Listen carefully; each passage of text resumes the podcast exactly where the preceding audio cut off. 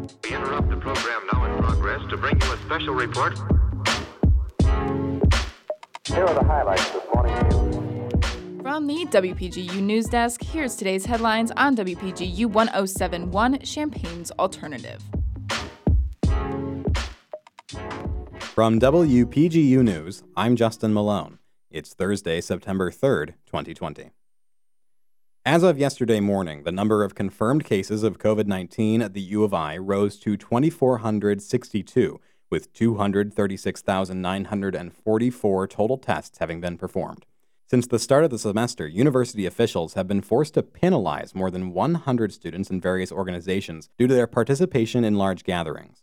Beginning on August 24th, Shield testing data had discovered that 400 students have tested positive for the virus, while twice as many students are currently in quarantine. If students and faculty continue to ignore the safety guidelines put in place by the university, over 75 new cases are expected to arise each day, resulting in potentially as many as 8,000 positive coronavirus cases on campus throughout the semester. In an attempt to flatten the curve, the university has made the decision to create stricter restrictions on both large and small group gatherings for the next two weeks. Students will not be allowed to leave their homes with the exceptions of bi weekly COVID 19 tests attending in person classes, attending religious services, purchasing necessities, or walking outside individually. Students who do not follow these guidelines through Wednesday, September 16th will face suspension. The university will also increase its staff to ensure that no large gathering, party, or inappropriate actions go unnoticed throughout campus and university housing. While the original data for returning to a hybrid learning format from August 16th through August 24th predicted a wave of students testing positive, it did not predict that the numbers would continue to rise.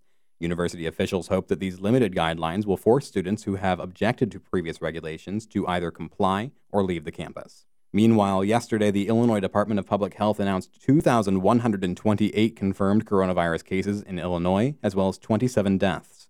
This brings the total number of COVID 19 cases in the state to 236,643, including 8,091 deaths. Utility companies in Illinois are re upping an assistance program aimed at keeping the power on for those affected by COVID 19. WPGU's Reese Armstrong has more. Yesterday, the Illinois Commerce Commission announced that numerous utility companies across the state have voluntarily extended the moratorium on service shutoff due to the pandemic. Nicor Gas, North Shore and Peoples Gas, Illinois American Water, Aqua Illinois and Utility Services of Illinois have agreed to extend the moratorium to September 30th, and Ameren and ComEd have agreed to extend it to September 10th. Consumer Gas and Liberty Utilities extended their cutoffs to six months after the moratorium originally was set to end on June 26th, which means they won't shut off utilities until at least December 26th. From WPGU News, I'm Reese Armstrong. Prisons in the U.S. are pushing to allow inmate visits despite the ongoing pandemic. WPGU's Emily Crawford has the story. Federal prisons across the country have been struggling with the coronavirus, turning into hotspots as inmates and staff members continue to contract the disease. However, recently, the Bureau of Prisons has announced that in person visits will resume in all facilities no later than October 3rd. The visits will be non contact only, with masks and social distancing required. Inmates in isolation or quarantine will not receive visitors, but all other inmates will be able to have two visits a month.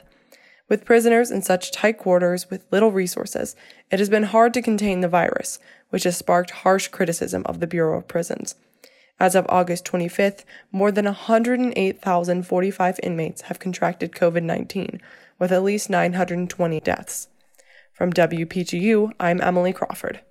The Congressional Budget Office published its first fiscal analysis to take into effect the cost of COVID 19 and its subsequent lockdowns. The report, which predicts the health of the economy of the next 10 years, projected that the national debt would overtake the size of the United States gross domestic product within a year. Economists had theorized that this benchmark would not arrive until the year 2030, though economic stagnation from COVID 19 moved it up.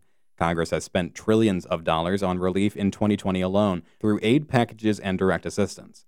The report expects the national debt to increase by over $3 trillion by the end of the year.